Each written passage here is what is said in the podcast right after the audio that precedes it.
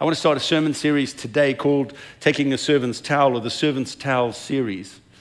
Um, so much of my heart and so much of my belief is settled in this one idea that uh, service to the King is going to be the primary thing by which we're measured. Ultimately, the great welcome into the eternal dwellings is well done, good and faithful servant. And so, this this idea at the foundation of our walk with God is the way we serve, not just God, but His people. This is fundamental and deep within my spirit about something, something built into the fabric around here. Jesus said a number of times, Be careful and be aware and guard your heart. And He put that responsibility on us sometimes we feel like He's going to be the one who does all the guarding of the challenges of our life. But uh, Luke 21, He said, Be careful or your hearts will be weighed down. John 14, Don't let your heart be troubled. Mark 13, uh, don't be alarmed when you hear of wars and rumors of wars. Philippians 4 6, don't be anxious about anything. And we could go on. I'm just giving you a sense of there is this basic expectation that you and I have a responsibility when it comes to our own hearts. And when Jesus says this, he's assuming that I'm going to play an active part in the protection of my own heart. It's not all up to him. And we are going to be best served when we have a deliberate plan of action to guard our hearts to avoid what is evil and to embrace what is good. We have to make this plan to protect our hearts, just as Proverb, Proverbs exhorts us to do. Because it says the issues of your life proceed out of your heart. So Proverbs 4:23 says, "Guard your heart with vigilance, for out of it, uh, one version says, flows the issues of life." Or out of it are the sources of life.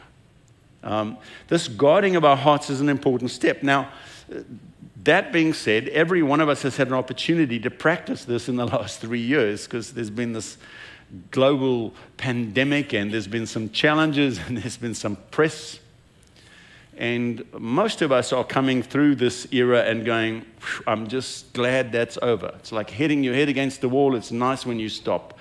I'm just so glad these last three years are done. I'm moving on. But the danger of where we are is that it's like saying to an abuse victim, okay, the abuse has stopped now. Now it's all over, right? Well, no, there's, there's some repercussions to what happened. And there are some repercussions that are reverberating now, and we're all feeling the effects, the post COVID effects in society, socioeconomically, and various other ways. The whole world, it seems to me, is in the grip of what I call PTPD, post traumatic pandemic disorder. We're all feeling a little bit like a little bit. In, in uh, 2021, 47 million Americans resigned from their job. That's almost 25% of the workforce, 24, 23.5% of the workforce. Slightly less in 2022.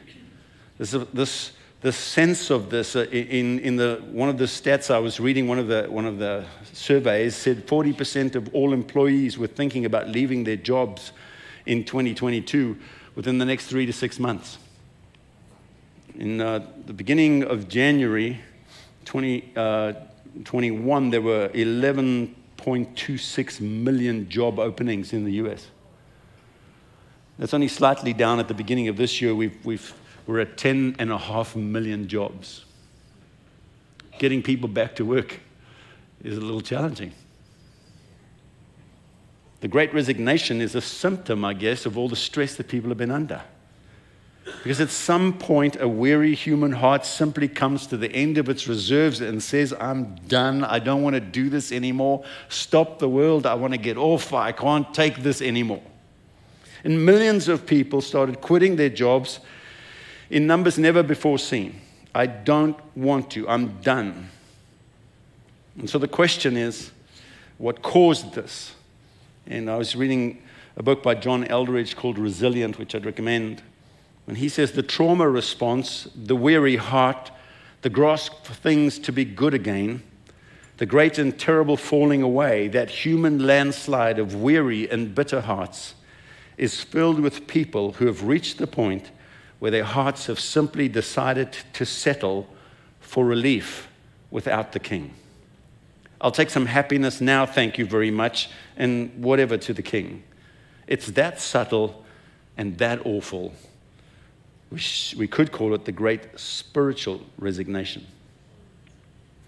We spent a great deal of time in the, in the sermon series building up to the end of last year talking about slowing our lives down, simplifying our lives, strengthening kingdom priorities, getting back to the ancient paths, the eternal wisdom that Jesus spoke about, and doing the things that Jesus' way, doing what he told us to be doing in order for us to get back to kingdom health and whole lives.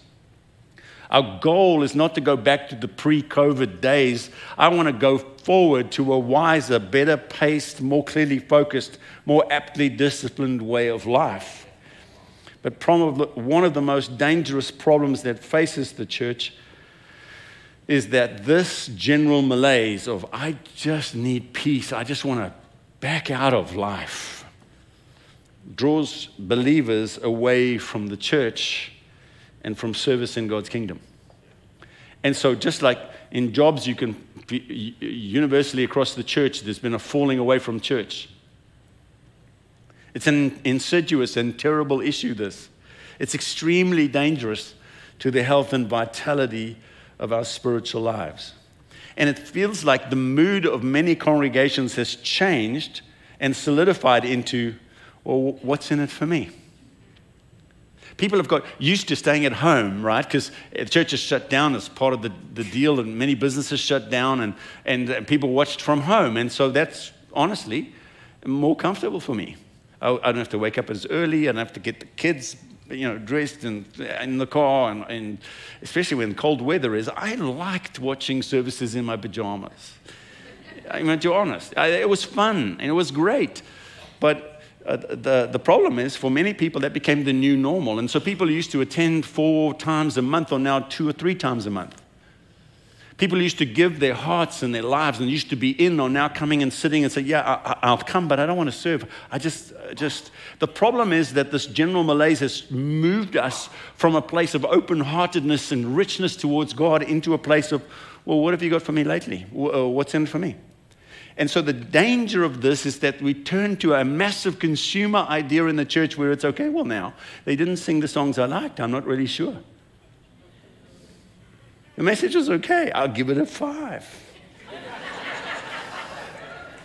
Maybe a six. Thank you. I'll take a six. Thank you.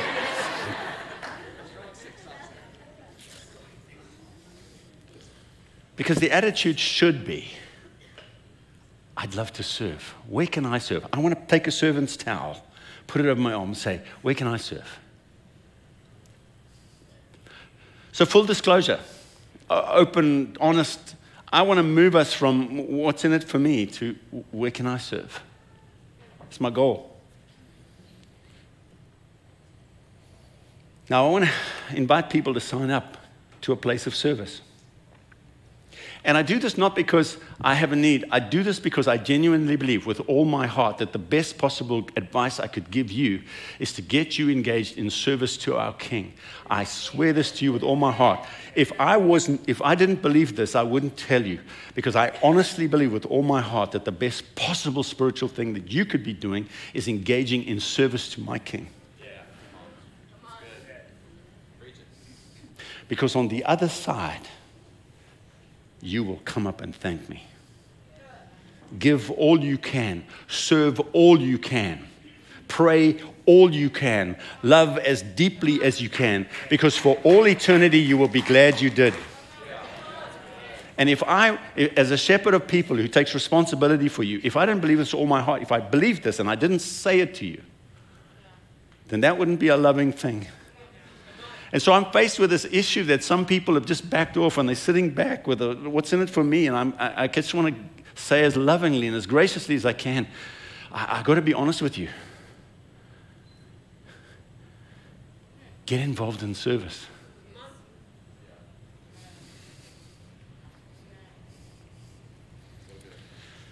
You know, the grace teams of this church emerged out of one day many years ago. I was calling my dad. He lived in another city, and then I had a big men's meeting coming up, and I was speaking to my dad, and I said, Hey, by the way, I, wasn't clear on what I wanted to say. I said, Dad, what would you like to have from your church? And I was, I was looking for sermon ideas. And he said, My church doesn't recognize me.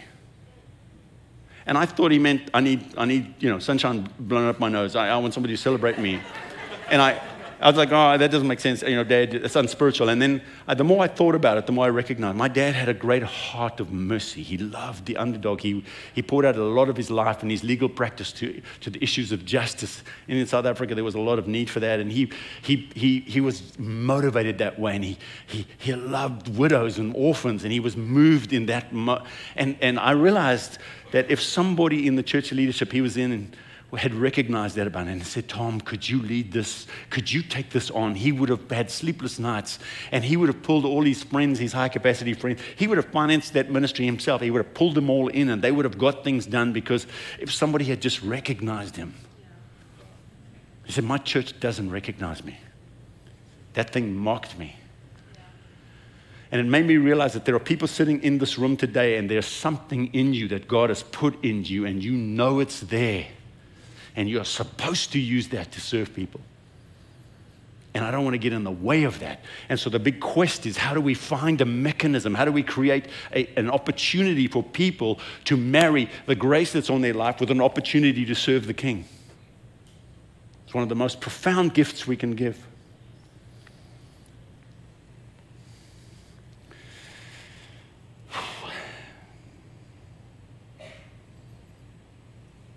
The WIIFM attitude, what's in it for me, comes for a show, for solace, for peace. But I can't deal in peace the way the world gives it. Jesus said, I give you my peace, not the world's peace. My peace comes a different way. Because I'm called to be an attendant of the bride. I'm not called to entertain people. I'm called to equip you for his return. I'm not trying to create consumer events on a Sunday, but environments for your growth and your well being. I'm not called to entertain you till he comes. I'm called to equip you for his return. And the best way I know to soothe our collective's hearts is to apply this balm of truth and say, hey, getting back into service is the surest way I know to a healthy heart. And it's the surest way to ensure your children's establishment in the kingdom. I tell you the truth. I don't know what's going on with my kids. Get them involved in serving the king and let them serve with you. And let your kids see that you submit to the king. Make that a value in your household. We serve our king. We give to our king. We put ourselves out for our king. Make that a habit in your household. And when your kids get old, they won't leave church. I don't know what's going on with my kids.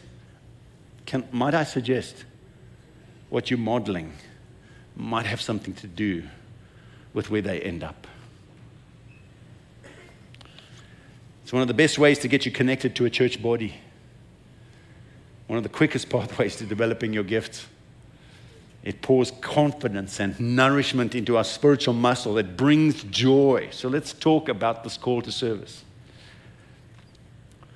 I don't know what you like in your greatest moments of joy. I, am a sucker for those, you know, the, the, the, the, music shows where somebody gets on stage and then they sing and it's a revelation and they, and they get the golden buzzer. Like, I'm always crying at the end of that. I was like, whoa.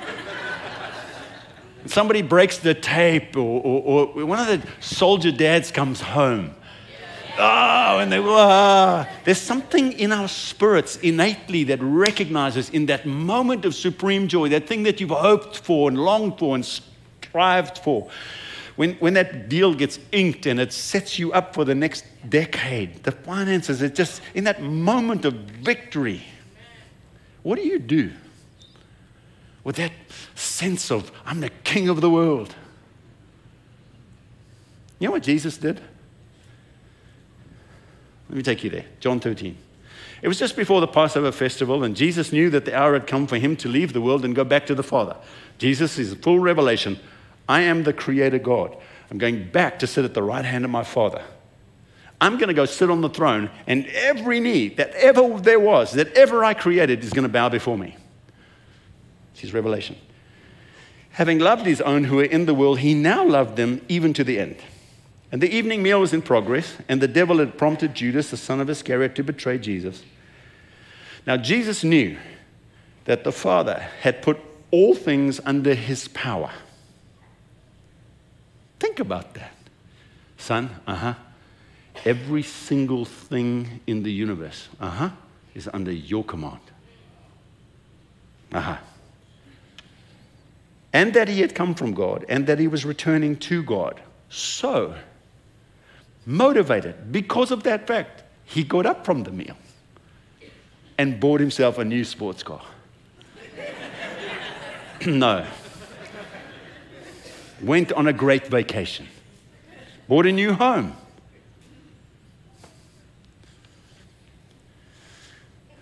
Took off his outer clothing, wrapped a towel around his waist, poured water into a basin, and began to wash his disciples' feet, drying them with a towel. And when he had finished washing their feet, he put on his clothes and returned to his place. Do you understand what I've done for you? He, he asked them. You call me teacher and Lord, and rightly so, because that's what I am. Now that I, your Lord and teacher, have washed your feet, you also should wash one another's feet. I have set you an example.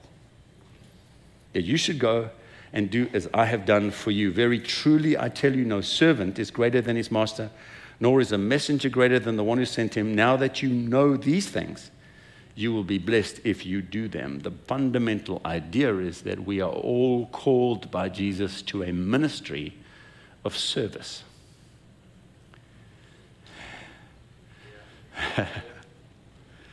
I thought that the more mature I got as a believer, or the more mature I got as a leader, that I would move further and further away from service. And I have discovered that every step I take in this direction is a step down and requires a more capacity to serve others. They didn't teach me that at Bible college. Somehow I got the idea that it was going to be stages and spotlights and acclaim, and green rooms.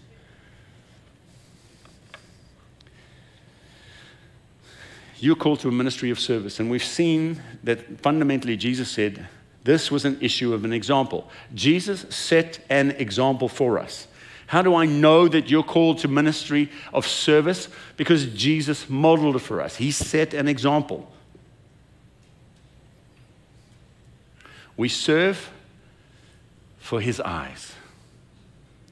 I don't serve because the rest of the disciples required it of me. I don't serve because I am lower than them. In fact, in this moment, the greatest revelation of his being, of who he was, Jesus could get up and serve other people, washing their feet, which was the most menial place of the most. This was the, the freshman servants. That's what they got to do, was wash the feet of the guests. Jesus got up and took the lowest place and he served his disciples because he, his person, who he was, was not diminished an inch by the thing that he chose to do to bring glory to his Father.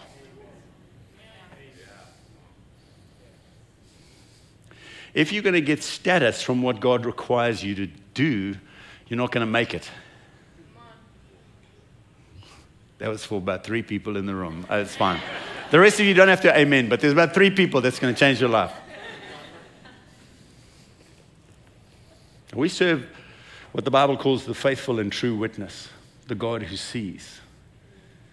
And every cup of water given in his name, every moment of service is recorded in his book. So, Greg, give me reasons. Why should I serve? Number one, because Jesus set an example for you. Number two, because it's an invitation of the New Testament.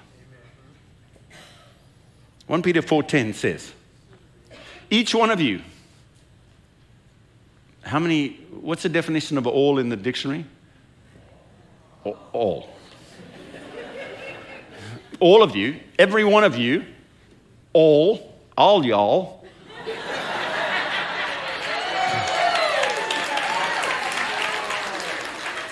Each one of you should use whatever gift you have received. That Greek word is charismata, means a gift that came by God's grace on your life. Every one of you should use the grace that God put on your life to serve others.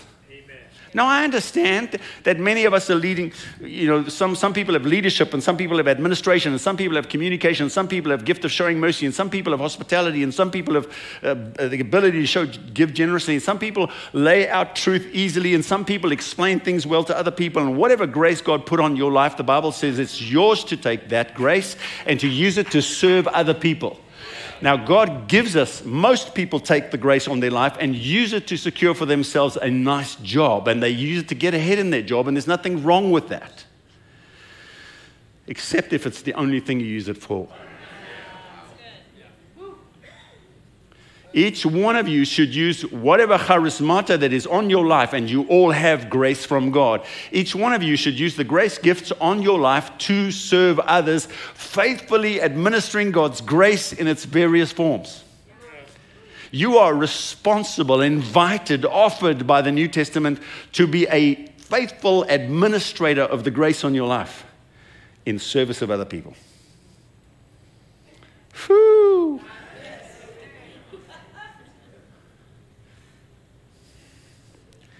That scripture singularly is why I have no problem every year getting up in front of the church, looking everybody in the eye and say, I expect you to serve. I want you to be in service. I want every member of our church serving in the church. Why? Because it's the best possible thing you could do with your life. I have no higher respect. I have no other place that I think there is no value in my heart that is greater than you taking your life and using it to serve my king. Those are the people I honor. Those are the people I esteem.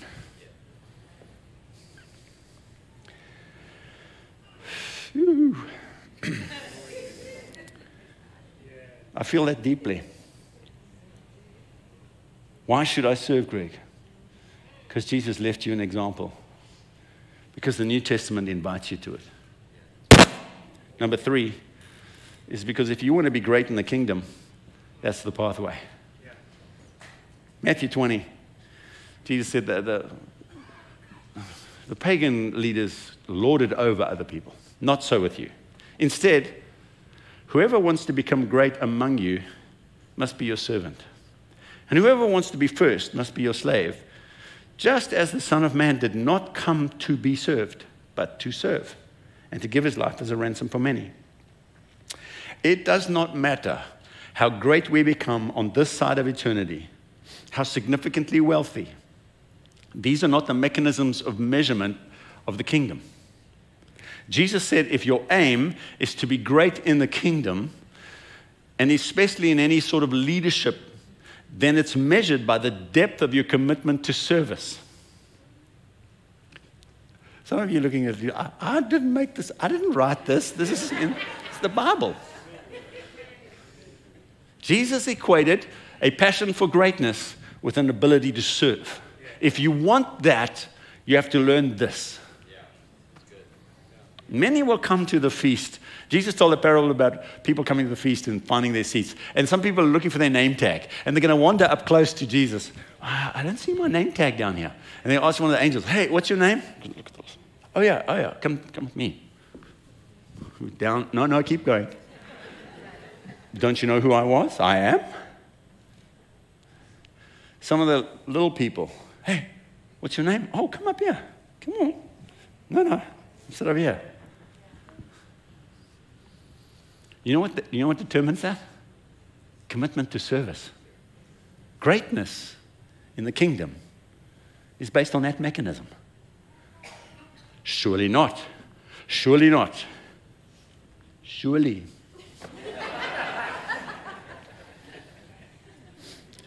Truly, truly.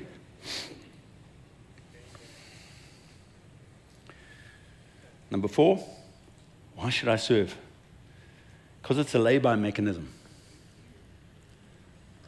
Let me take you to 1 Timothy 3. Those who have served well gain an excellent standing and great assurance in their faith in Christ Jesus. That phrase, those, those who serve gain, literally in the Greek means a lay-by system. There, there's a place set aside for you uh, that, that is a good standing. It's, it's one of the best seats in the house, basically, is the idea. And there's a lay-by plan that you, you, you, a constant service establishes puts you in good standing, in a good place to view the king and the kingdom. It's a by system.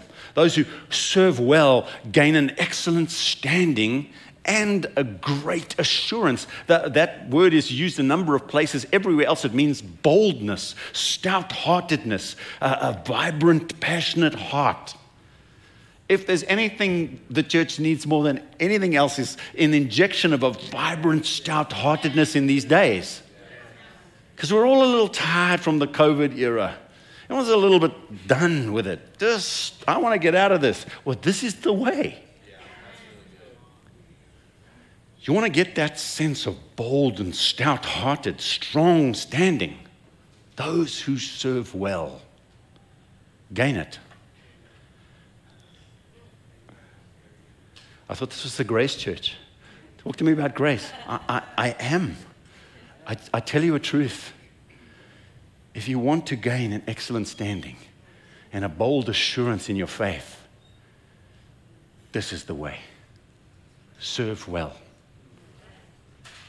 No, uh, I don't want to do that. If you could just tailor make an, a spiritual experience for me that doesn't include all of that serving stuff, I, I, don't, I, I don't have it.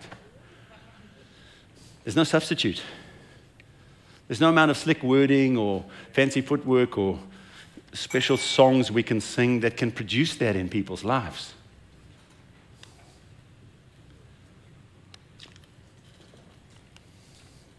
Get on God's lay by system. Gain for yourselves an ideal standing and a great insurance, assurance in Jesus Christ. In the light of PTPD, the church needs us now more than ever. What's the answer, Greg? I, I feel like I just need to go away to an island for three months. No. The God who made the island is standing right here. The God who made the rivers said, I want to be a river in you. You don't have to go to an island, you just have to obey what He tells you to do. Number five, why should I serve? Firstly, Jesus gave us the example. The New Testament invites us to it. It's the pathway to greatness, it's a lay by system of the kingdom. And basically, everybody just needs to give something back. It's wired into our basic programming. We know it's right to give something back to our community, to people who don't, who can't handle it, who can't afford it, who, who, are, who are having a tough patch to make a selfless gesture on behalf of other people, everybody gets that that's an honorable thing. I was reading an article uh, recently about the top uh, you know, 100 companies to work in and how people just celebrated them. And there was just this discussion about what created those companies and why there was some shift and moves of some companies that joined the list that weren't there. And the, the biggest issue in the last two years of why those companies, or the top 100 companies to work with, had to do with how much money they gave away selflessly and how much they asked their employees to give to the community that had nothing to do with a business model. It wasn't about us making money. It wasn't a marketing plan. It was like our customers are in trouble. We're going to give some of our hard earned money to them, and we want to ask you to help. It was remarkable 1.6, 1.7, almost like a 70% increase of satisfaction at the workplace had to do with how much they gave outside the workplace. And in many cases, their, their salaries and their bonuses were lowered because they gave, and yet they loved it 70% more. It's because innate in all of us, innate in you and in me, we know that it's right and good and healthy to give something back to other people. Can I just say something? In this last year, I've watched as Tyler went out and asked some of his friends, Could you help us with the children's ministry? We're a little bit low in volunteerism. Because apart from the fact that people used to come four times a, a week are now coming two or three times, and, and some of the people used to serve are now saying, I don't want to serve, but I'm happy to come. That just made the ink, just, just the, the amount of people who are ready and eager to serve, just the pool dropped off. And so Tyler was out there knocking on doors, and he just went to all his friends, and I watched some people go into the children's ministry. I watched Peter and Melissa, for example, just to pick on you guys. Beautiful people the kind of person that I'd love my child to get access to, or my grandchild. vibrant, encouraging, on fire for God, sharp people. And they gave up weeks on end to serve our kids. And many people like that. There were eight or nine couples like that, all high capacity, good quality people, the kind of people whom serving children is, to be honest, it's just a little bit below their capacity. You know, that, well, I'm a, you know, I'm somebody. And yet they were out there serving our kids, our five year olds and our four year olds and our two year olds. I love that. Can I salute you?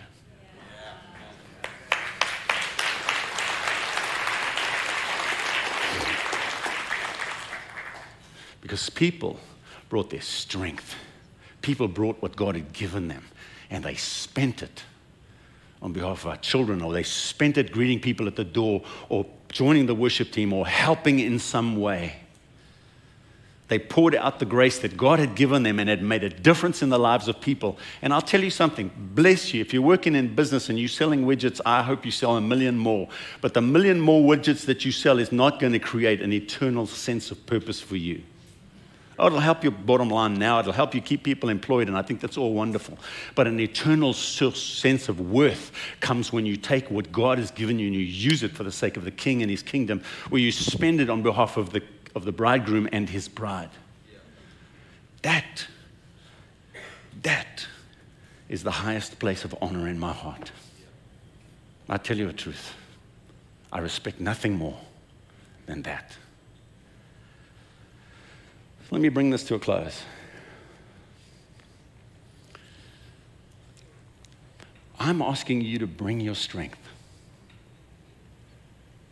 I'm asking you to sit down and pray about it and make a plan and engage your family in a place of service in this local body. Because I honestly believe with all my heart that that's the best spiritual advice I could give you. Because it will change your life it'll change your children's life, and it'll minister to many others. And that ministry is eternal in its weight. I want every one of our members serving somewhere. That's how Northland started. That's how I want to finish. When we started the church, because we were carrying chairs and you know sound equipment, and the rule was everybody serves. Everybody serves. And then I watched a CEO stacking chairs, helping with the chairs one day. And I thought, that's good. He's not above stacking chairs because everybody serves. Then I thought about it. Go, if I only had an hour to use him this week, and he said, Where do you need me? Probably wouldn't use him stacking chairs. I'd rather use the gifting of leadership on his life to help lead something. So our rule changed from everybody serves to everybody serves using the grace on your life. And since then, that's been our rule. COVID bumped us off that. COVID set a new normal. I just want to say today, we're opening the back door of 2022.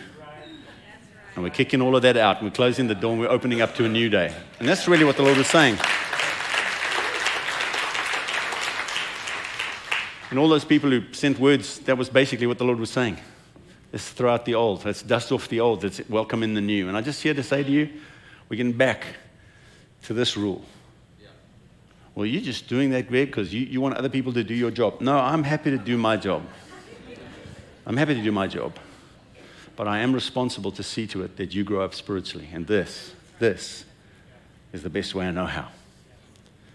Next week, there are going to be teams all over the lobbies, all the grace teams places and opportunities that you can serve, both here and during the week.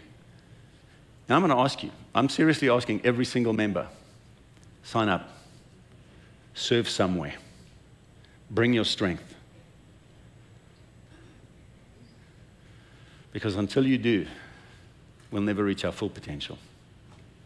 I need, we need what you have. Let's, let me pray together.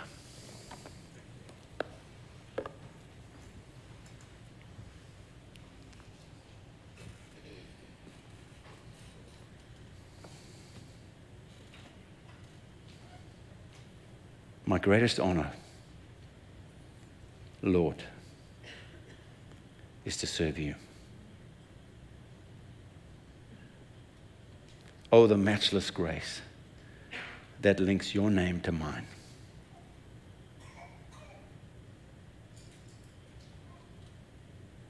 You have done so much for me, Lord. What can I give to you?